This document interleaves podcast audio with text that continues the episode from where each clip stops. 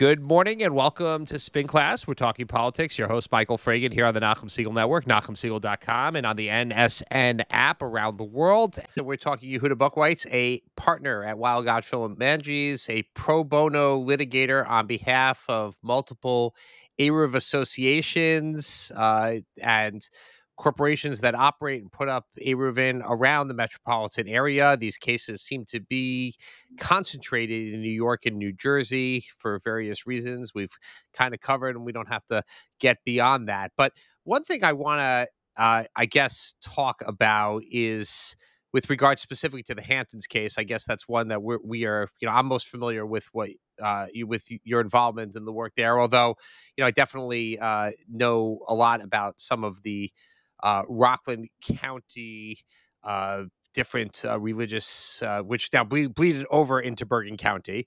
Um, but uh, as you know, working for the state, that was something that I had involvement in in some of those religious land use cases.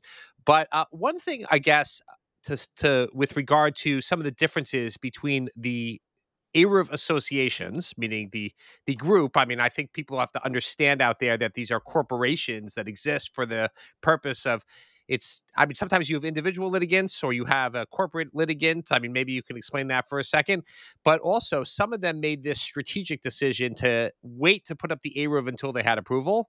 Some put it up anyway and then litigated it i mean to the extent that that's right. I mean you had certain Eruvs that went up and then there was litigation after the Eruv was up uh, in certain cases. So can you talk about the differences you know between and how how that might affect the overall well obviously you won in every case but how how might that affect the way things transpire?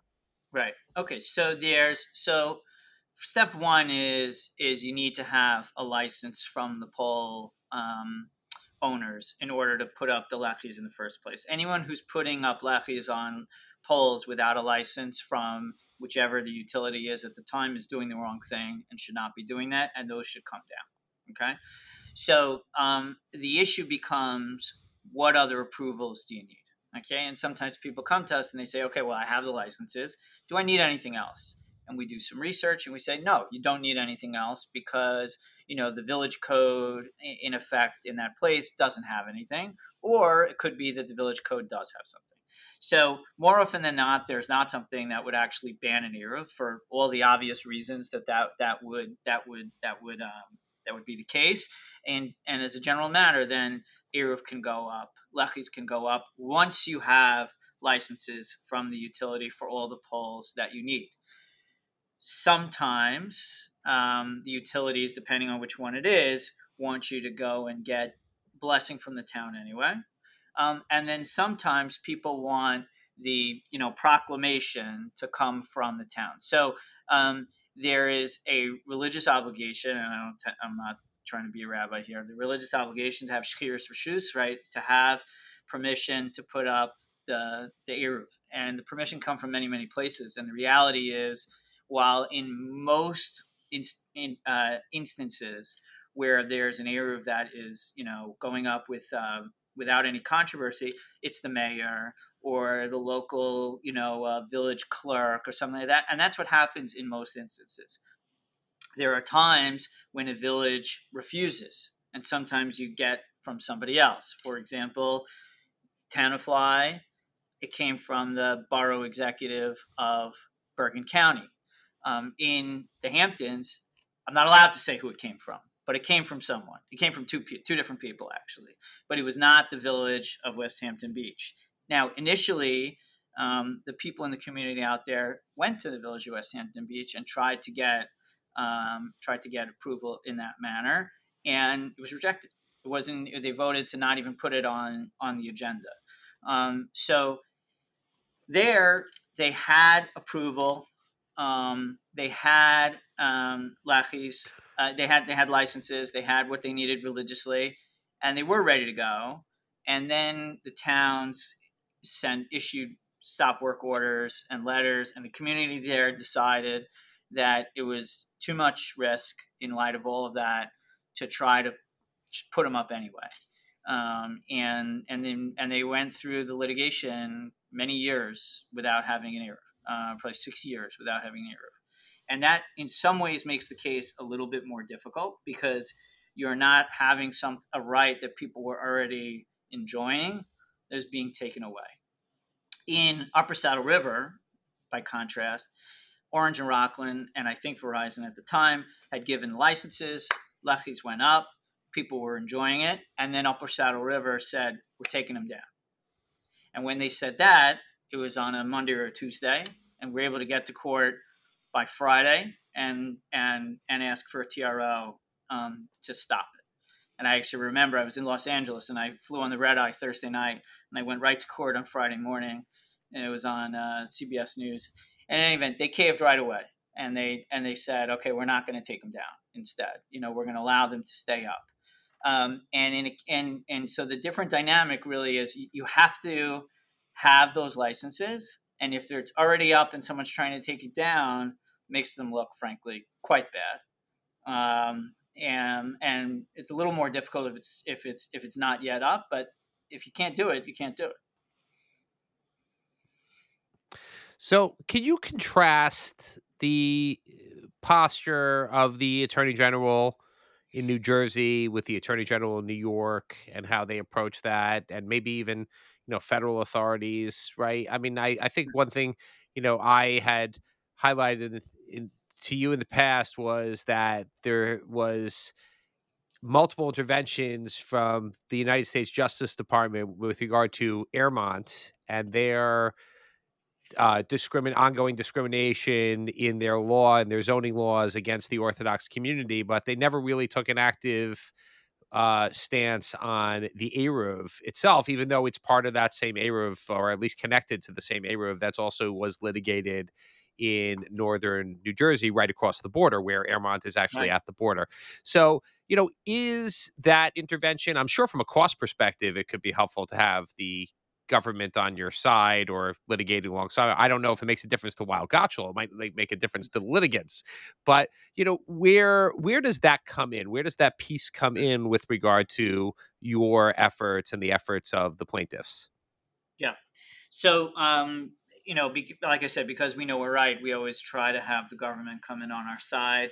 There are some people who believe that the government coming in um, could make it more difficult to settle. Um, if you're if you're you're willing to settle for something, but the government wants something more. I've heard of that in other instances. Um, the the federal the part of the DOJ that gets involved in these cases is really um, involved in RLUIPA, which is the Religious Land Use and Institutionalized Persons Act, and they're focused on making sure, especially the land use part, is properly interpreted in their view. And that's why you would see them get involved more in a land use matter, like a like a shul or a school or, or other things like that. Um, with us, they were never really fully bought into our argument that the license to have lechis on poles is a protectable RLUIPA right that being said, throughout multiple administrations, Democrat and Republican, people always took our calls, always told us that they supported us, but and that they were considering coming into the case, but they never sort of did. Now, whether they didn't because they knew we had it covered, could be right. I'm not saying that's not that that, but that could be. Um, as to New York, um, there is a civil rights division. I had, you know, various audiences with them over time in these different matters to the extent that they're in New York. And I know that there are cases that they pursued very aggressively um, and, um, and, you know, and, and have done a great job on it. They were not, I would say, interested in coming into the cases that we were in. I suspect it probably has something to do with the fact that we were already in it and therefore they didn't need to dedicate the resources to those cases because maybe they would dedicate them to other ones, but I don't know for sure. What I can tell you for sure, though, is that the Department of Civil Rights in the New Jersey Attorney's General Office never had that problem. Um, in the Bergen cases with um, Mahwah, Upper Saddle River, and Montvale, they were, um, I mean, they sued Mahwah, right? Chris right. Porrino, the Attorney General there, who's now at Lowenstein. And, and made very public statements about it very public statement. I'm looking right now on my other screen at the cover of the Star Ledger, which says the Township Council in Mahwah heard the angry, fear driven voices of bigotry and acted to appease those voices. And then he, he, he talked, he, he likened it to 1950s era white flight. um, and uh, subordinates who tried to keep African Americans from moving into their neighborhoods. And and and in other matters, I know that even ones that I'm, I'm not involved in, um, they've continued to be involved, and they've been a. Um, I mean, it was it was very helpful. I mean, after the New Jersey Attorney General sued Mahwah, those cases ended very quickly. Um, so that was uh, it. It matters, um, and I think that it it matters greatly. And I think that our governments should be focused on discrimination of of of Orthodox Jews, you know, as they are of others. I mean, there's there's no question that when you're talking about an eruv, okay, there are other things you can have maybe a debate about about things about rules about the size of plots and things like that. But with an eruv, there is absolutely no justification whatsoever for someone to not want an eruv other than bigotry. It's so clear, like it's so it, there there there can't be any other argument. You can't say it's traffic, it's aesthetics.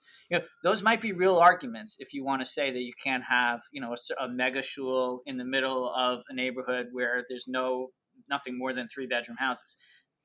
Maybe right? Maybe that's a, maybe that's something you talk about. Um, or in the you know, but but there is no argument whatsoever that with an eruv that it's anything other than bigotry. Okay, so that's a great segue for uh, you know the question I've been waiting to ask you is Jon Stewart, The Daily Show, March 23rd of 2011, 11 years ago, a incredible mock you interview of various people in Westhampton Beach who, I mean, incredibly enough, totally bought into it and just decided to say whatever they said. How helpful was Jon Stewart to your cause? So Jon Stewart, um, I think, was helpful in in the sense of bringing things uh, to the people easier. I don't think it had any impact on any of the judges. Uh, I'm not sure whether the judges actually watched it or not. It made it very, very easy um, to explain to explain things to people. It also made them look obviously foolish and like bigots, which they were.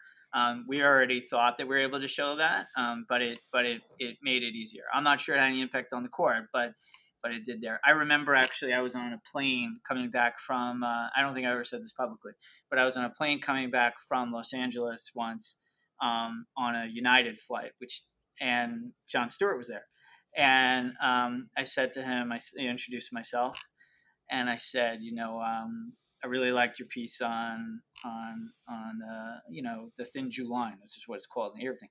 And he said, I said, oh, I'm one of the lawyers in the eruv case. I said, and he looked at me. He's like, he was like, you know, a little bit taken aback, wasn't sure. I said, uh, uh on the side of the eruv people. He said, and then he had a big okay. big sigh of relief. and then we talked about it for a few minutes and uh, we all each went our separate ways. But he he remembered that piece very clearly, and he was proud of it. And um, uh, it was a, a, nice little story. Well, it was kind of. I think the last. I mean, first of all, the the whole association of the Jewish people for the betterment of Westhampton Beach, and then that became the Jewish people uh, opposed to the eruv, and then they had this, uh, you know, this wonderful uh, woman who, uh, you know, said at the end, if you were Orthodox, know not know that not every place is for you, or something uh, along those lines. Um, but I want to I want to get to a final question for you for you, Yehuda, because I, I want to be mindful of your time here. And I guess it's a kind of a, if you if you have time to be retrospective at this point, um, not just you, but even the your opponents. Uh, I know that after the Tenafly case, a couple articles were written about how you know they did not have the feared influx of uh, Hasidic and other um, over being overrun by Jews at despite the fact that that was there. In fact, I think you know one or two of the trustees at the time, and I think these these lawsuits cost millions of dollars in public dollars uh, for for the various uh, municipalities that litigated them. So I think taxpayers should be rightly outraged by that. Um, but you know some of the quotes on on their part have you know we're like yeah we we messed this up. We never should have done this. Is that is that the sense you get? I don't know if the legal colleagues you know have a beer afterward and they talk about these things retrospectively but uh what what do the opponents say after these things have you know in looking back on this litigation? Right. Well, the, the, the main lawyer for Tenafly also represented Upper Saddle River in um, in in that case later on, so that it didn't change anything for him.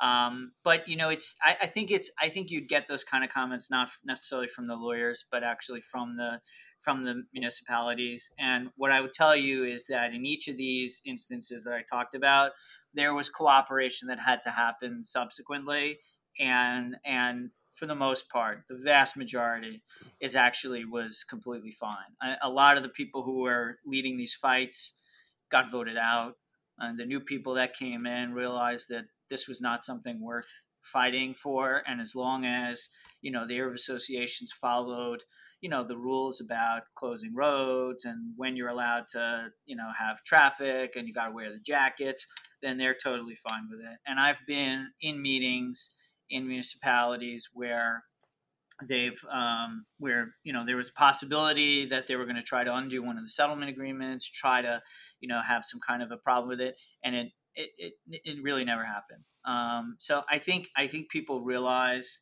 um, that that for this particular type of debate it was a mistake.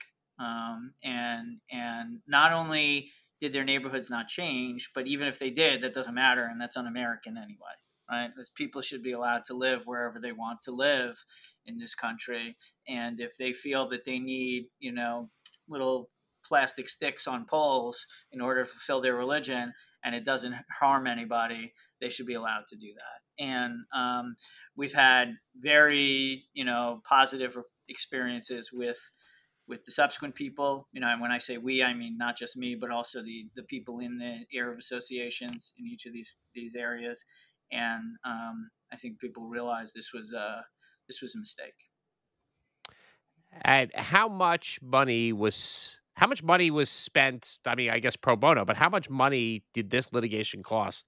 You know, in total. I mean, obviously, I don't think it's entirely over, but what is the estimate of the cost of litigation? Well, I mean, the, I, I, can tell you that the Hamptons case, while had $5 million of fees donated. Okay. Um, what the municipalities paid from their own budgets, I'm not sure. I know that some of them were, you know, it was three different municipalities, and I know for certain that at least some of them were were paid by insurance companies. I know that in the three towns in Upper Saddle River, Mahwah and Montvale, you know, the certainly Montvale didn't want to spend a lot of money, and they were, you know, they gave in pretty pretty quickly. Um, and um, you know, it's it's going to be it's going to be a huge amount of money. Now, look, I'll tell you a, a quick story after that. So there were two follow-on towns really that wanted to try to pass new laws to to basically regulate Eruv, and I went to each of them and I said, look, here's what's going to happen. I'm going to sue you. I'm going to win.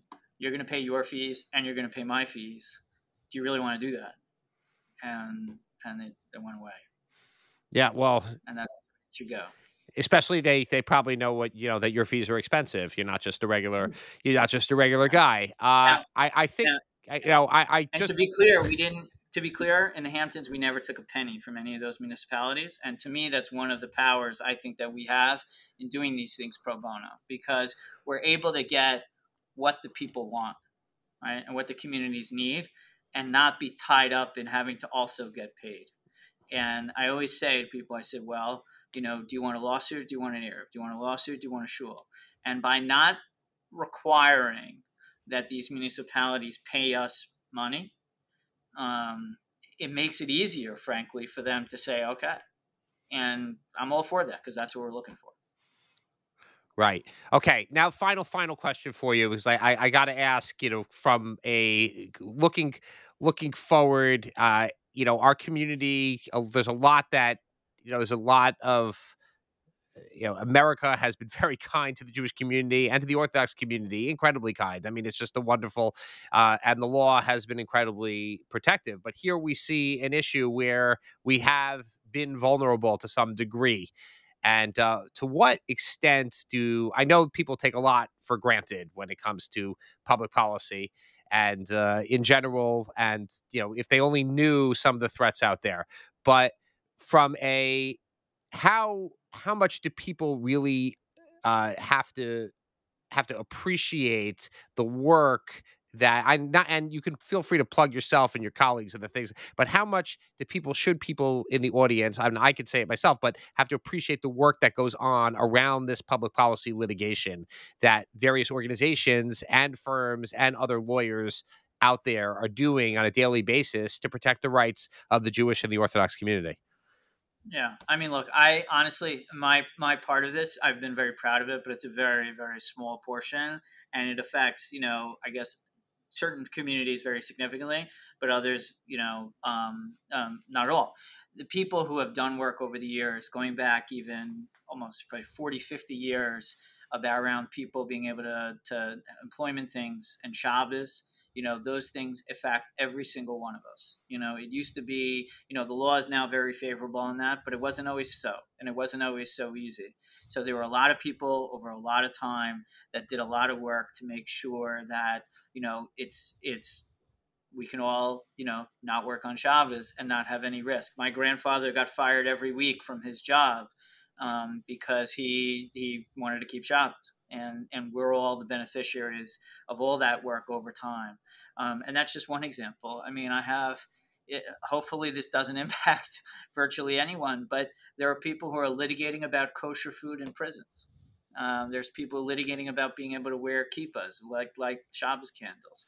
Um, there's there's as you know litigation over um, certain towns where they're trying to create laws in order to keep Orthodox Jews out. Now, again, like you said, the as a general matter, America has been great, and as a general matter, the um, federal law and even state laws, you know, when you look at the bigger bigger groups, have been incredibly favorable, and people should be very, very, very appreciative. But every now and then, you get people in a small town or in a small co-op or other smaller types of institutions who try to take advantage of things and try to make rules so that Orthodox and other observant Jews can't live in their neighborhoods, and people need to people need to to, to step up and fight it. And um, there have been lots and lots of fights in the last I don't know 50, 60 years, and and and we're all the beneficiaries of that. We should all be grateful. Okay, Yehuda Buchweitz, a partner Weil Gotshal Manges, together with his partner, retired partner Bob Sugarman, took on pro bono multiple ca- cases in New York and New Jersey regarding Eruvin. Uh, we we all who live in the listening area and around the country need to be very grateful to them for protecting the rights of the Jewish community. And uh, so I thank you very much for joining us. Thank you for this education on this really important issue. Nobody should take it for granted. Living within an era of you hold to the Eruv, you don't hold to the Eruv, the fact that it's there is really, really important for all of us. Thank you so much for joining us. Hey, my pleasure, Michael. And that's it for this week here on Spin Class here on the Nachum Segal Network. Stay tuned for Jew in the City Speaks with Allison Josephs. See you next week.